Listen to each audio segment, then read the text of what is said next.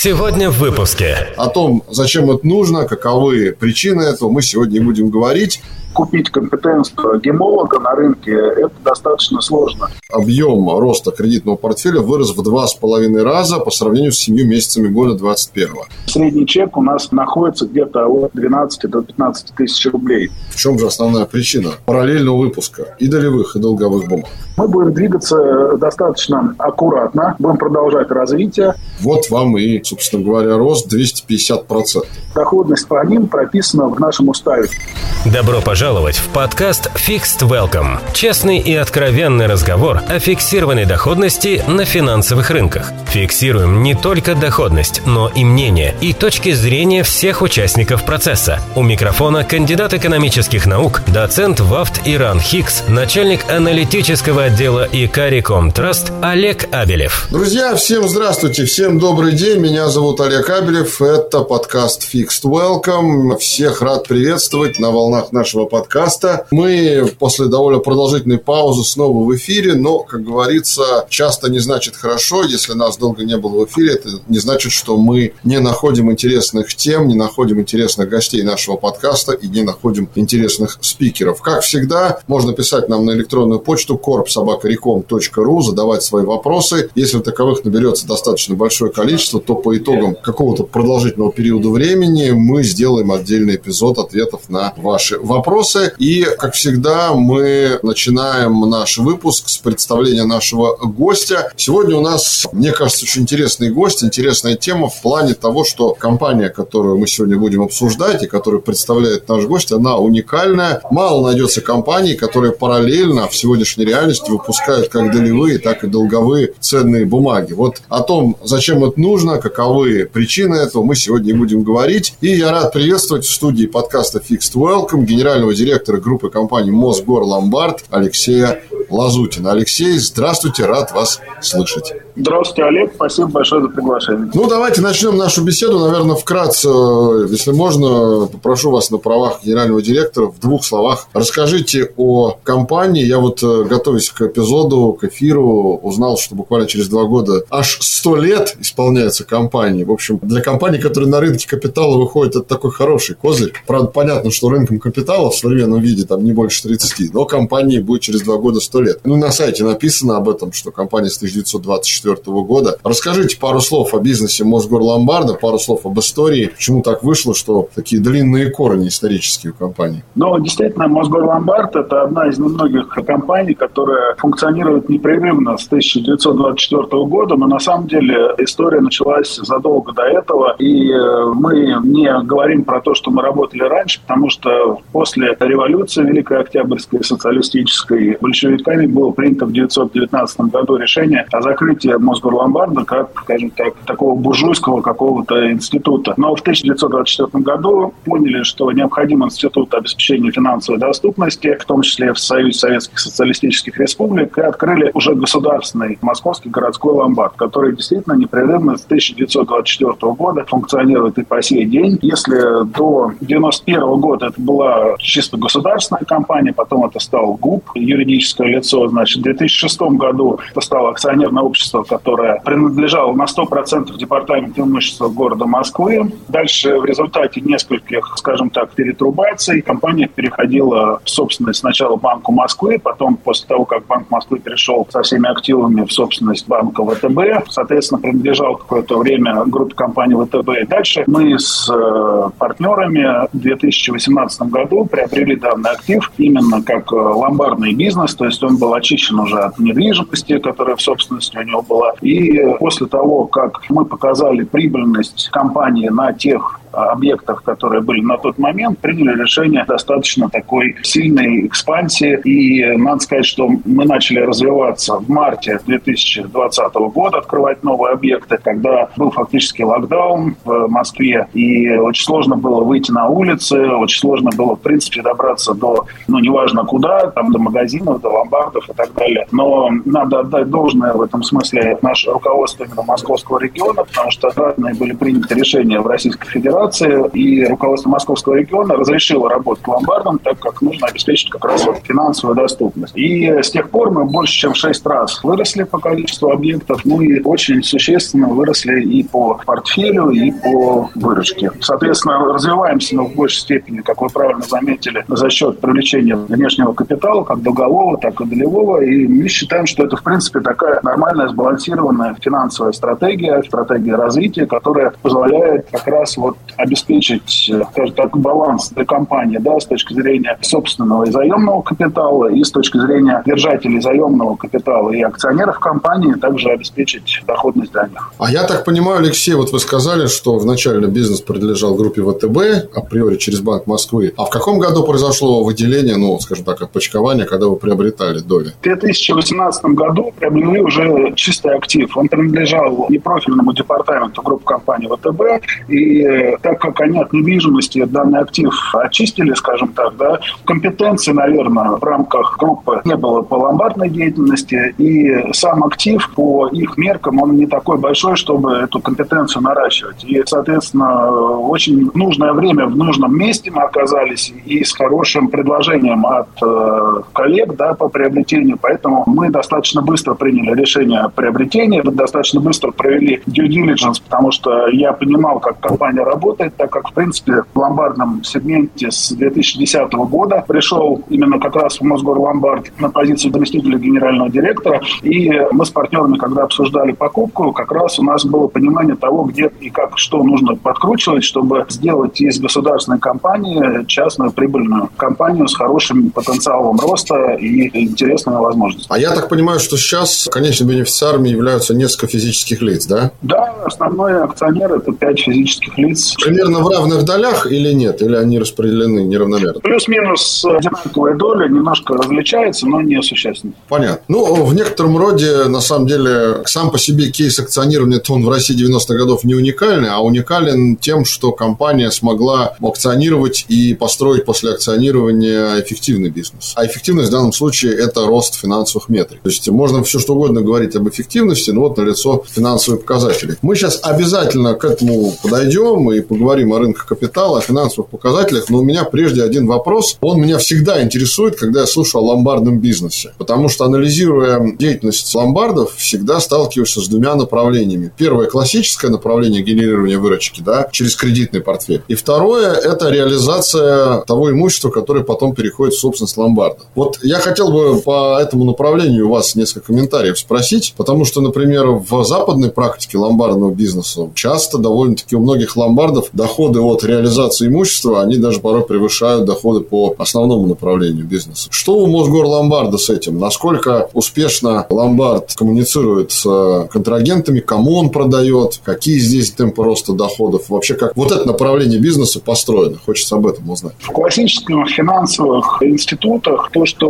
в ломбардах называется невостребованной вещи, называется дефолтом. У нас же, опять же, ломбард – это такой уникальный в своем роде финансовый институт, у которого даже если наступает э, так называемый дефолт, то есть невыполнение э, заемщиков э, условий договора, то ломбард по закону о ломбардах имеет право через 30 дней, через льготный месяц, еще дается возможность заемщику выкупить свое изделие. Ломбард очень мягко говорит, если хотите, можете прийти и выкупить, то есть никакого там наезда нет, никаких таких вот моментов. Мало того, даже если клиент не выкупает, то он становится лояльным клиентом, мы его всячески рады приветствовать обратно. А, то есть в черные списки он у вас не попадает? Ни в коем случае. То есть вы правильно сказали, что мы зарабатываем и на процентном доходе, и на реализации невостребованного имущества. Но надо сказать, что доля вот этого вот невостребованного имущества, она составляет примерно от 5 до 15 процентов, если рассматривать Мосгорломбард. При этом мы, когда приняли решение двигаться в сторону публичности, мы полностью совместили деятельность скупочную и ломбардную. То есть все, что касается скупки, то есть если клиент приходит без намерения выкупить дальнейшего, он все равно закладывает в ломбард просто на один день, плюс 30 дней все равно мы ждем также, и на 31 день реализовываем. Дальше, соответственно, невостребованное имущество делится на два направления. Первое направление – это то, что нельзя продать на витрине, и второе направление – то, что можно продать на витрине. Если мы говорим про то, что нельзя продать на витрине, формируется, соответственно, как правило, это одним объемом, так называемый лом драгоценных металлов, и дальше через первые оптовые компании афинируется, и два направления продаются. Первое направление – это инвестиционное золото в виде слитков, банки, биржи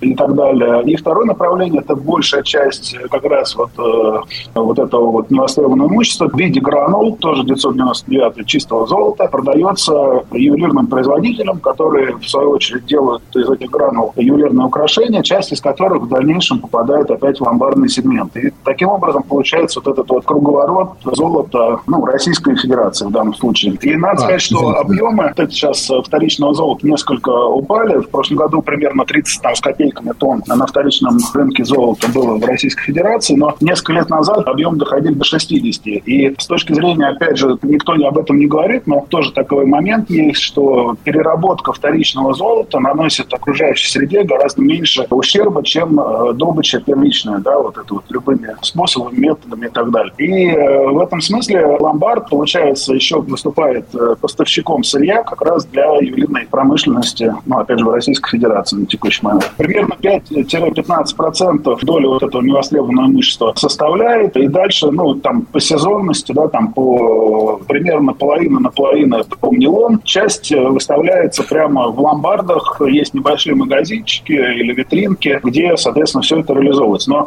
допустим, если взять Мосгорломбард, в целом доля драгоценных металлов, драгоценных камней на рынке ломбардов составляет порядка 90% в Российской Федерации. Дальше идут э, автоломбарды, меховые изделия, небольшое количество антиквариата принимается, бренды, вещи, часы там и так далее, но это небольшая доля. У Мосгорломбарде это массовый сегмент, мы не принимаем каких-то там супер дорогих э, вещей, брендовых э, часов там и так далее. У нас с-маркет золото и другие драгоценные металлы, серебро в частности. Есть техника, мы принимаем телефоны, компьютеры, в общем, вся электроника, которую можно быстро, ликвидно продать. Но я так понимаю, что все-таки это не там, основное направление генерирования доходов для компании. 5-15% вы сказали. Вы упомянули, значит, э, драгоценные металлы. Я еще хотел по поводу драгоценных камней уточнить. Работаете ли вы с камнями? Если да, то в каких объемах? Ну, вы знаете, у нас совсем небольшой объем. Я хотел бы повториться. У нас именно масс-маркет. У нас э, очень большое количество открытий объектов за последние там несколько лет произошло. И для того, чтобы вырастить э, или купить компетенцию гемолога на рынке, это достаточно сложно. Поэтому Мосгорломбард не оценивает, допустим, какие-то цветные камни, драгоценные, полудрагоценные. Оценка происходит только бриллиантов, но мы используем больше технические средства для их оценки, которые имеются на рынке сейчас в достаточно большом объеме, и мы не оцениваем их слишком дорого. То есть вот если говорить э, про долю драгоценных камней в нашем портфеле, она крайне незначительная, я бы так сказал. И средний чек у нас находится где-то от 12 до 15 тысяч рублей. То есть это совсем небольшая сумма, которая, как правило, берется от 30 до 40 дней нашими клиентами. Fixed Welcome.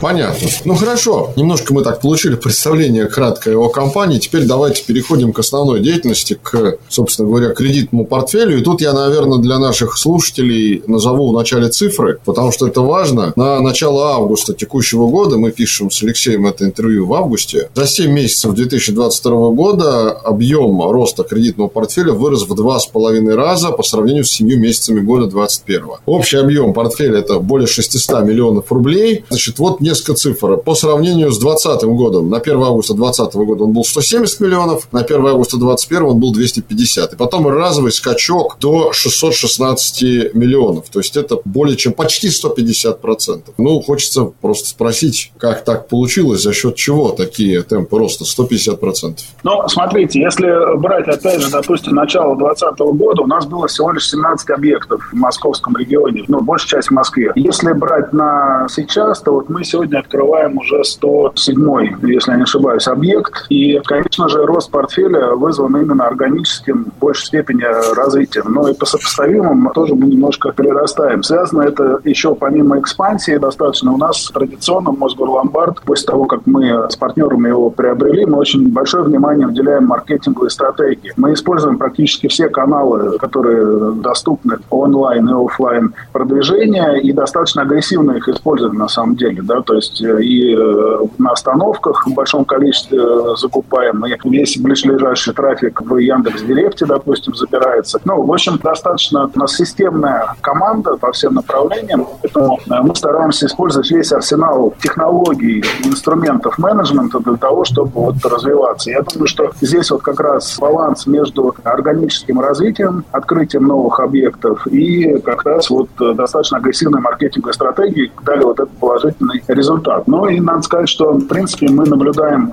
в целом, если говорить, то небольшой рост даже по всем объектам, которые и до этого работали. Сейчас этот год он несколько отличается от всех остальных. Вот там мы с разными сегментами общаемся. Сейчас перестало, скажем так, работать все учебники, которые были написаны до февраля 2022 года. И если, допустим, брать март конкретно 2022 года, то мы здесь очень много заработали как компания Мосгорломбард и вообще ломбардный рынок э, в целом из-за того, что курс э, доллара к рублю доходил там до 150 рублей, золото в моменте тоже стоило там 2050 э, в долларе, и, естественно, невостребованное имущество и все показатели ломбардного сегмента очень выросли. При этом, если смотреть сейчас фундаментально на рынок золота, то оно должно стоить несколько выше, чем стоит сейчас, но ряд обстоятельств, в том числе и закрытие good delivery для российских финажных заводов, для поставщиков золота на мировой рынок. Очень большая позиция по золоту Центрального банка относительно всего мирового рынка. И мы видим, что идет достаточно сильное давление на рынок золота. Сейчас есть крупные какие-то игроки, которые не показывают себя, но продают. И вот с марта золото мы видим существенно снизилось. А это основной актив, который принимается ломбардами.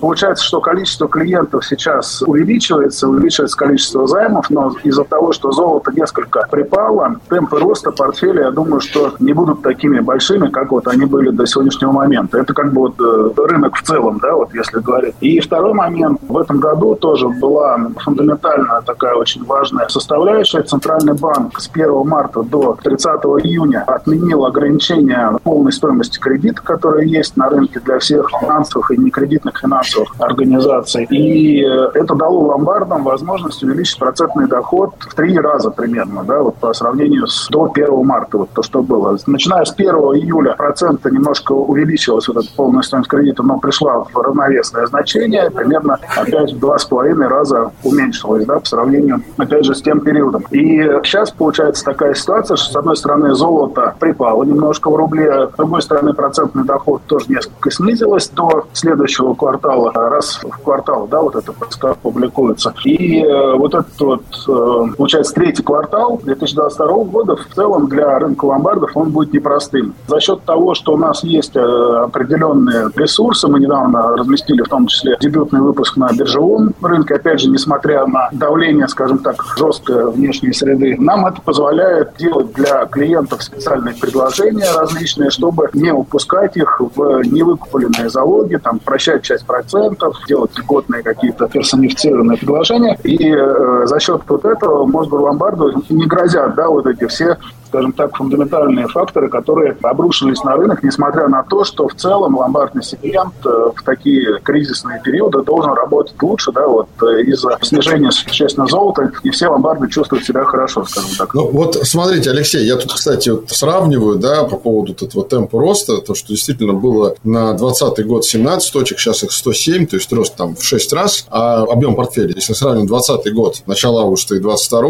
3,6 где-то раза. То есть, в принципе, за счет экстенсивного роста Мосгорломбарду еще есть куда стремиться в плане роста кредитного портфеля. Что касается выручки, я, кстати говоря, тоже хотел бы эти цифры назвать, потому что это важно. За 7 месяцев 2020 года компания заработала 130 миллионов рублей, в 2021 году с 1 января по 1 августа 230, ну а в 2022 году аж 807. То есть вот вам и, собственно говоря, рост 250%, то есть 3,5 раза. И это как раз, я так понимаю, заслуга в первую очередь такого экстенсивного развития, да, вы говорите о... Понятно, что были рост цен из волатильного курса, был рост цен на золото, но сейчас наоборот, да, золото уже давно не на тех уровнях, которых оно было там в марте, в апреле, но за счет экстенсивной модели роста удается наращивать кредитный портфель и выручку. Я правильно понимаю? Ну, не только за счет экстенсивного все-таки, да, еще за счет вот того, что процентная ставка, в принципе, у нас в этом году с марта до, опять же, там, до конца июня она была на повышенном уровне. Это тоже существенный вклад в выручку этого года добавил но вы здесь совершенно правы в том, что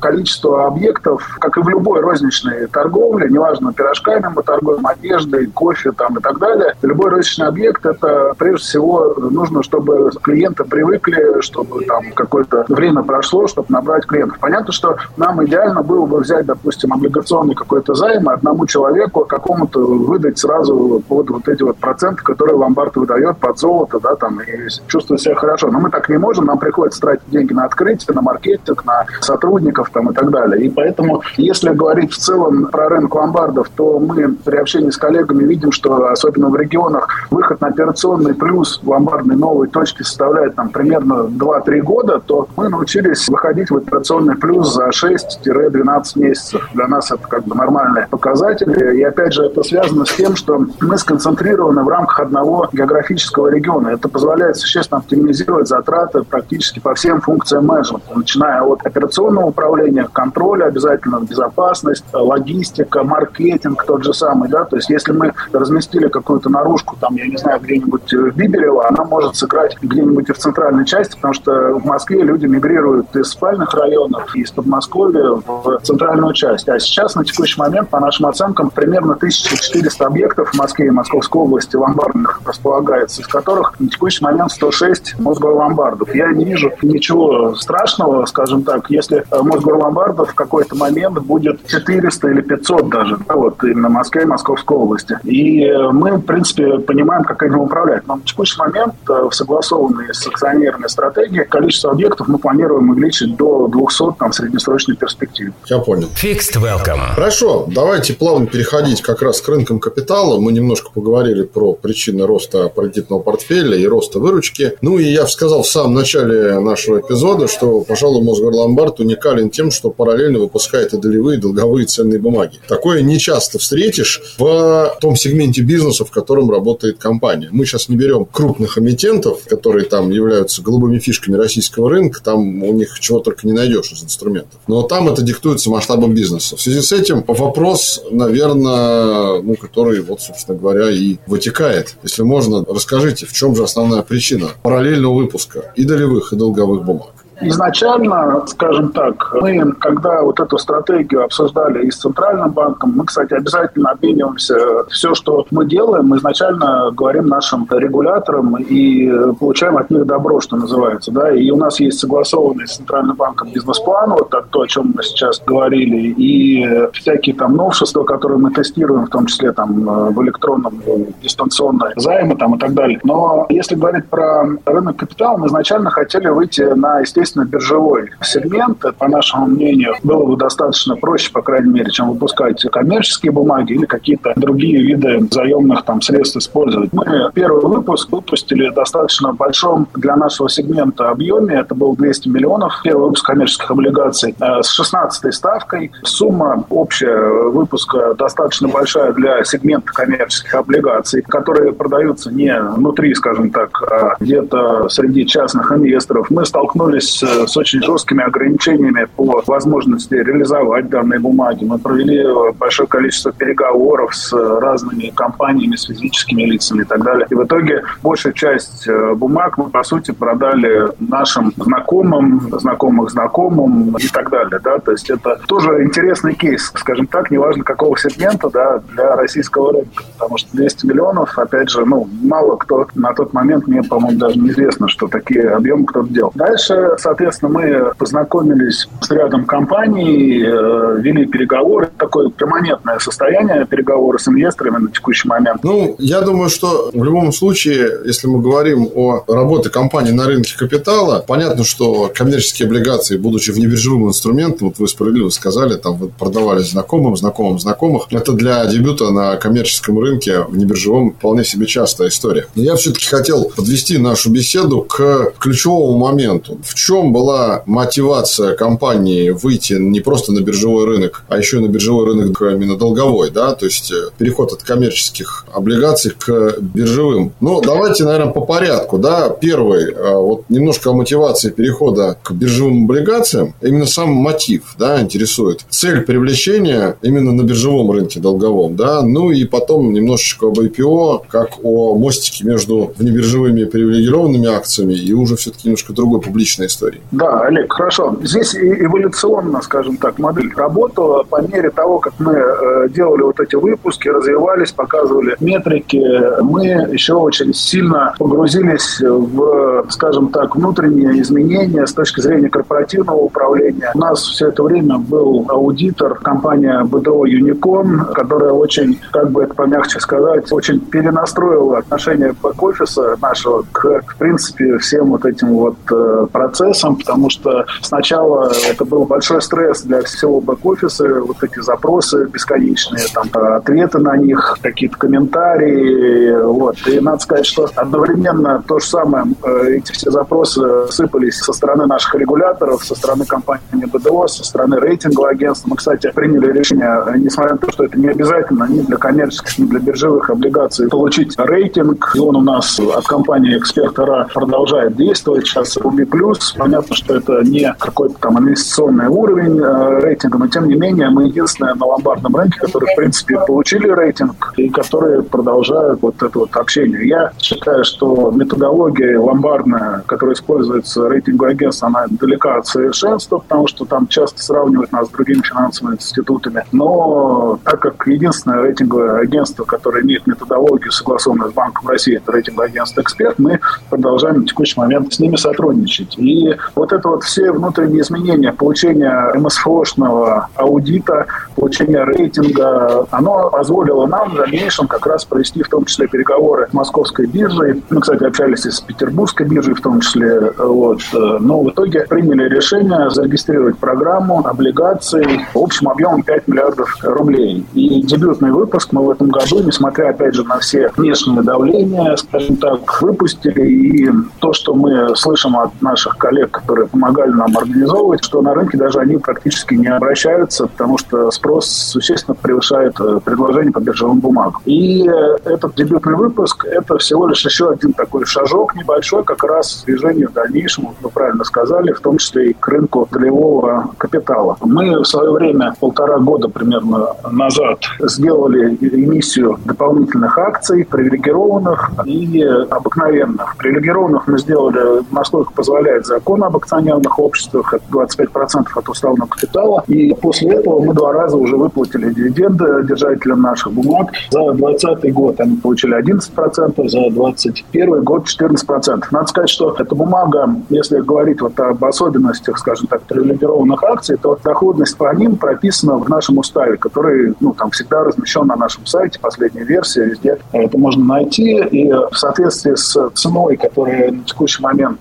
ну, эти бумаги продаются на биржевом рынке, доходность составляет 14%. Мы должны минимум выплатить э, держателям привилегированных акций. Если у нас есть нераспределенная прибыль, если у нас есть прибыль, в принципе, и если вдруг у нас, опять же, по закону, да, если не будет прибыли, мы не сможем выплатить держателям привилегированных акций дивиденды, то в данном случае акции переходят в разряд обыкновенных. То есть у держателей привилегированных акций в случае, если компания не выполняет требования по выплате дивидендов, остается право переконвертировать их в обыкновенные акции, что, собственно говоря, тоже достаточно интересно, потому что привилегированные акции, как правило, они дешевле, чем обыкновенные. Алексей, а такой момент, я так понимаю, ну это плюс еще и некоторые, если можно так выразиться, себя, ну не страховка, наверное, обезопашивание от разного рода лишних расходов, связанных с проведением собрания акционеров, потому что владельцы обыкновенных акций по закону имеют право принимать участие в разного рода собраниях,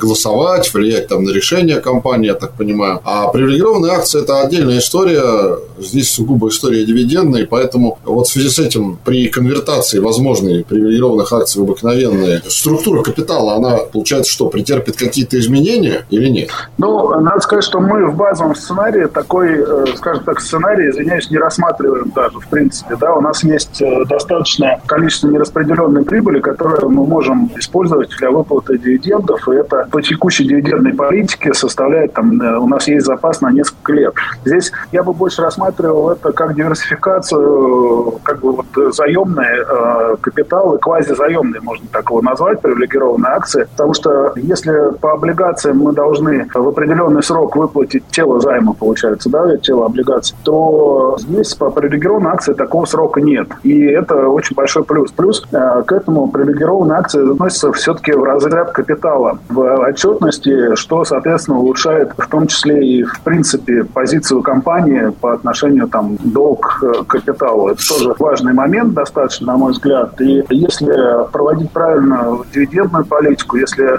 придерживаться э, такой вот, скажем так, стратегии открытости, да, публичности, вот то, что мы сейчас делаем, мы уже приближаемся, хотя нам, опять же, это не обязательно, но мы шаг за шагом приближаемся к тому, чтобы соответствовать публичной компании, публичному акционерному обществу, чтобы вся информация, которую нужно публиковать, она публиковалась. Что касается размера дивидендов, то размер дивидендов устанавливается не только уставом, но и все-таки на годовом общем собрании акционеров. То есть акционеры действующие принимают решение, сколько выплатить по привилегированным акциям, но не ниже, чем указано в уставе, опять же. Да? То есть ниже, опять же, 14% в следующем году, в том числе, а мы просто не сможем принять решение, как акционеры, а не выплатить да, вот этих дивидендов, потому что тогда, как вы правильно сказали, произойдет конвертация, и вот на 25%, соответственно, разбивает действующих участников. В планы действующих участников это не входит, поэтому, ну и для того, чтобы показывать такую историческую дивидендную политику, я думаю, что при возможности мы даже можем рекомендовать общему собранию акционеров о том, чтобы дивиденды несколько увеличить в следующем году. Ну, то есть, условно говоря, знаете, вопрос, который всегда волнует всех инвесторов, а что будет, если вдруг источник выплаты по привилегированным акциям иссякнет, это будет э, нераспределенная прибыль прошлых лет, либо денежный поток. Я так, исходя из ваших слов, понимаю, что у вас запаса нераспределенной прибыли прошлых лет хватает для того, чтобы платить дивиденды. А вот сама мотивация, еще раз давайте, да, я хочу просто сделать на этом упор, да, выпуска привилегированных акций по сравнению с биржевыми облигациями. Вот буквально недавно, да, вы дебютировали с биржевым выпуском. С точки зрения прав владельца, инвестора, по сравнению с привилегированными акциями у владельца биржевых облигаций, есть какие-то отличия, либо это примерно одинаковая история? Ну, биржевая облигация все-таки это более ликвидный актив, который можно инвестору продать, тем более в нашем случае, когда нет предложения со стороны рынка, но есть спрос, это сделать достаточно, ну, на мой взгляд, просто. Единственное, что у нас есть ограничения в программе вот нашей биржевых бумаг, это то, что инвесторы должны быть квалифицированными. То есть либо сдать экзамен, либо соответствующий uh-huh. размер активов иметь на своем брокерском счету. И, ну, это не мешает, скажем так, нам, потому что дебютный выпуск это 150 миллионов, для биржевого выпуска это крайне маленькая, скажем так, величина, которая разбежалась за несколько минут, условно говоря, ну, может быть, часов. А какой объем по привилегированным акциям, Алексей, у вас выпущен? А по привилегированным акциям у нас примерно 280 миллионов рублей mm. на текущий момент. И, повторюсь, оно размещено среди ну, очень близкого количества. И, опять же, с точки зрения ликвидности, все-таки, да, вот привилегированные акции в этом смысле на текущий момент, они несколько ниже, чем биржевые бумаги. Да? Вот. Плюс эмиссия сама привилегированных акций – это достаточно более продолжительный по нашей практике процесс, чем даже биржевой выпуск облигаций. Это тоже согласование с Центральным банком, это тоже определенные процедуры, которые без привлечения консультантов каких-то сделать дебют там эмитентам достаточно сложно, по моему мнению. И даже если потом проводить технический листинг привилегированных акций на бирже, что мы сейчас думаем, задумываемся над этим, да, вот не, пока что не приняли решение, но задумываемся. Это тоже еще один такой отдельный проект, отдельный кейс, который, в принципе, как вы правильно сказали, в нашем сегменте небольшого относительно высокодоходный его называют, небольшой относительно компании, его, в принципе, мы вот э, не видели еще, да, то есть крупные есть компании, которые крупнейшие на рынке, у них есть привилегированные акции, которые котируются на бирже, но небольших участников привилегированных акций в принципе, а тех, которые котируются на бирже, мне, по крайней мере, неизвестно. Но, тем не менее, это нас не останавливает. Когда мы делали коммерческие облигации на 200 миллионов, нам многие профессиональные участники рынка ценных бумаг говорили, вы что, куда вы идете, зачем вы это делаете и так далее. Многие ломбарды, с другой стороны, говорили, как вы там из 17 объектов сделаете там 100 и много-много-много. Мы просто никого в этом смысле не слушаем, стараемся двигаться в соответствии с той стратегией, которую себе определили. И пока что у нас это получается. И я очень надеюсь, что с учетом того, что у нас сильная команда и, в принципе, у нас достаточно такой стабильный, я бы сказал, бизнес, да, несмотря на все внешние давления, мы будем продолжать дальше развиваться. Сразу, может быть, предвосхищаю вопрос. Мы изначально планировали 200 объектов открыть к концу этого года, но ситуация общая, о которой мы уже в том числе проговорили, она заставляет несколько не то чтобы притормозить, а оглянуться по сторонам, скажем так, и меньше рисковать. У меня сейчас приоритет с точки зрения развития – это развитие действующих объектов. У нас есть потенциал достаточно большой по тем объектам, которые мы открыли в этом году, в прошлом году, в позапрошлом году. И развитие именно этих объектов, плюс открытие небольшого количества новых, оно существенно снижает риски по вот этой инвестиционной клюшке, как она называется, да, там, выходу в операционный, скажем так, плюс. И мы будем двигаться достаточно аккуратно, будем продолжать развитие. И дальше, вот возвращаясь к вашему вопросу про IPO, или там здесь инструмент, э, как привлечь долговой капитал. И если к тому моменту, к концу следующего года, конъюнктура общая будет соответствовать нашим ожиданиям, да, и ожиданиям наших акционеров по выходу как раз на публичные размещения первичное сделать, то мы его, конечно же, проведем. Если будет, допустим, более выгодно взять э, к себе в лодку, условно говоря, какого-то стратегического инвестора, с которым мы тоже сейчас ведем диалог, то, может быть, это будет на этом этапе стратегический инвестор. То есть у нас нет задачи выйти, чтобы выйти, у нас есть задача развиваться, ну, наверное, как мы планируем, может быть, даже более э, быстрыми темпами. И планы по выходу первого следующего года они остаются, но они могут переформатироваться просто в какое-то непубличное вход какого-то там стратега, допустим. Угу. Это тоже возможно, если это будет выгодно для компании, для действующих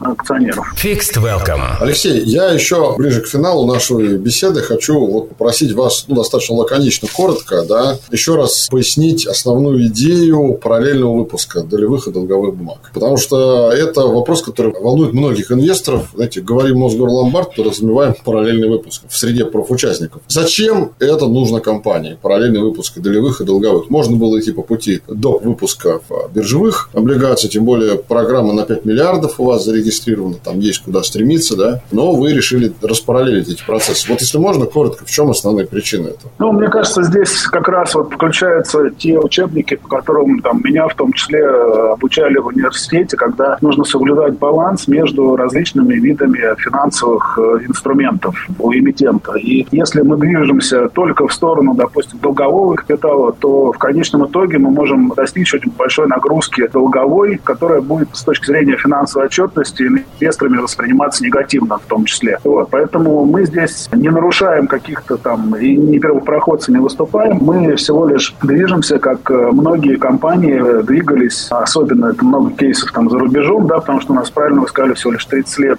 на рынке, были там крупные компании, которые вышли нам. Мы здесь в этом смысле просто эволюционно движемся в сторону сбалансирования между долговым и долевым капиталом. При этом по мере этого движения мы всячески причесываемся, улучшаем корпоративное управление, становимся ближе к инвесторам, показываем метрики, что, собственно говоря, делает реализацию всей нашей стратегии, развития и привлечения и того, и другого более на текущий момент приемлемой и для инвесторов, и для акционеров, и для всех заинтересованных сторон. Понятно. Ну, то есть, условно говоря, это такая в некотором роде снижение финансовых рисков с помощью диверсификации по финансовым. Ну, в том числе э, снижение финансовых рисков, в том числе увеличение, опять же, капитала. Да, вы про это говорили. Увеличение капитала, снижение долговой нагрузки, диверсификация финансовых инструментов. А теперь, что касается целей привлечения, да, когда вы регистрируете любой выпуск, любую программу на долговом рынке, всегда компания довольно четко и конкретно формулирует цель размещения. Да. В связи с этим тоже прошу вас достаточно коротко, лаконично сформулировать цели привлечения привилегированных бумаг, биржевых облигаций, коммерческих облигаций. Вообще эти цели отличаются? Можно ли сказать, что биржевые облигации на то-то и на то-то, коммерческие сюда-то и сюда-то, а привилегированные акции вообще для третьего? Либо это какое-то переплетение целей?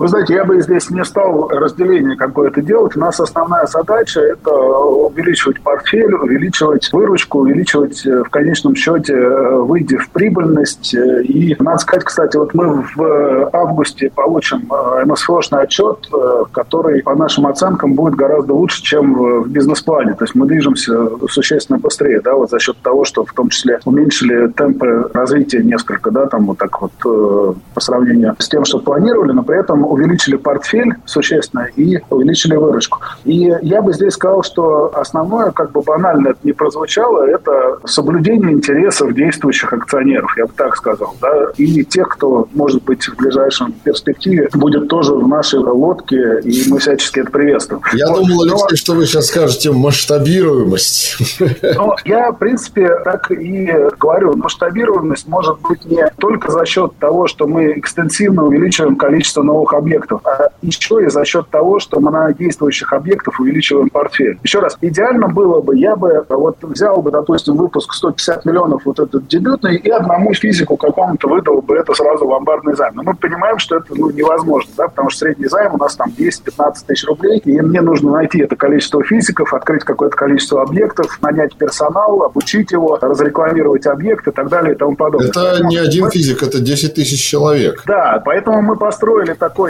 завод по производству ломбардов, можно так сказать, который так вот на конвейере штампует вот эти Мосгорломбарды и в конечном счете выводит его плюс, увеличивает метрики. Если одним словом совсем говорить, конечно же, это масштабированность, это за счет масштабированности увеличения выручки. Но потенциал, опять же, масштабированности мы оценим как 4-5 раз по отношению к текущему только в московском регионе. Но есть же не только московский регион. Мы знаем, что есть публичные компании ломбардные, самые большие в США находятся, на секундочку.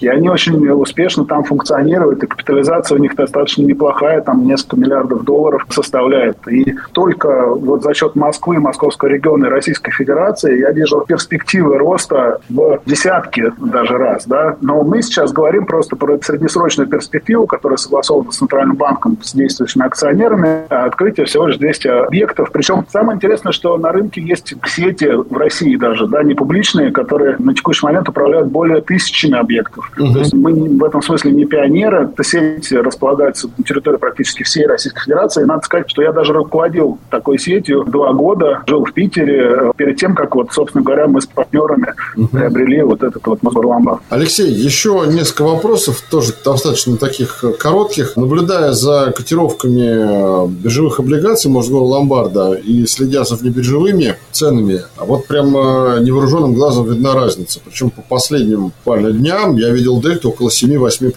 То есть, если понятно, что коммерческие торгуются дороже, за 20% примерно доходность, что касается биржевых, это 15-16%. В связи с чем такая разница того, что коммерческие торгуются дешевле, чем биржевые у вас? Ну, я думаю, в этом смысле есть у инвесторов э, возможность как раз арбитража, да, из-за того, что рынок неэффективен, из-за того, что есть разная ликвидность по разным бумагам. В этом смысле, кстати, надо отдать должное вашей компании Реконтрасту, то, что, в принципе, у вас можно посмотреть котировки, в том числе коммерческих облигаций. Я в этом смысле желаю дальнейшего процветания, потому что я думаю, что в этом сегменте очень большой есть э, потенциал роста для как эмитентов, так и для вашей компании. Спасибо. что обеспечить именно вот такую вот двустороннюю котировку по бумагам, которые, в принципе, не должны иметь никакой ликвидности, ну, с точки зрения учебников, да, опять же, это уже достаточно большой шаг. И я думаю, что по мере как раз вот э, развития вот этого института, возможности покупки, продажи, да, вот обеспечения ликвидности коммерческих облигаций, спред, конечно же, будет снижаться, потому что по большому счету для инвестора разницы никакой нет между биржевыми бумагами и не биржевыми. Единственное, вопрос только в ликвидности, возможности выхода и цены выхода, соответственно, из них. Понятно. Ну, спасибо вам на добром слове. В этом смысле это, конечно, мне кажется, такая тенденция достаточно важная, потому что и в том числе внебиржевой рынок – это рынок не стихийный, как многие думают. Это рынок тоже с покупателем и продавцом. И их надо находить. Fixed welcome. Ну что ж, э, мне кажется, мы достаточно так э, подробно разобрали бизнес-модель. Поговорили мы сегодня о том, зачем компания одновременно выпускает и долевые, и долговые инструменты, а также поговорили о перспективах развития Мосгорломбарда и вообще ломбардного бизнеса в целом, насколько это было возможно в рамках отведенного времени. Напоминаю, что говорили мы об этом с нашим гостем э, в подкасте, генеральным директором группы компании Мосгорломбард Алексеем Лазутиным. Алексей, большое большое вам спасибо, что согласились прийти к нам. Спасибо большое, Олег. Ну а что, я напоминаю, уважаемые слушатели, что наш подкаст Fixed Welcome можно слушать на всех стриминговых платформах. Вопросы задавайте нам на почту korpsobakarecom.ru. Мы открыты для бесед, мы открыты для диалога. Слушайте наши другие выпуски. Можно послушать, например, выпуск с Мариной Слуцкой из Дома РФ про инфраструктурные облигации. Можно послушать выпуски про коммерческие облигации, про зеленые облигации. В общем, заходите на наш подкаст, слушайте, будет достаточно интересно. Мы в будущем планируем увеличить э, ареал вопросов и спикеров в нашем подкасте. Меня зовут Олег Кабелев. До встречи на будущих выпусках. Всем пока. Напоминаем, что подкаст Fixed Welcome можно послушать на Apple подкастах, Google подкастах, CastBox, Spotify и Яндекс.Музыке.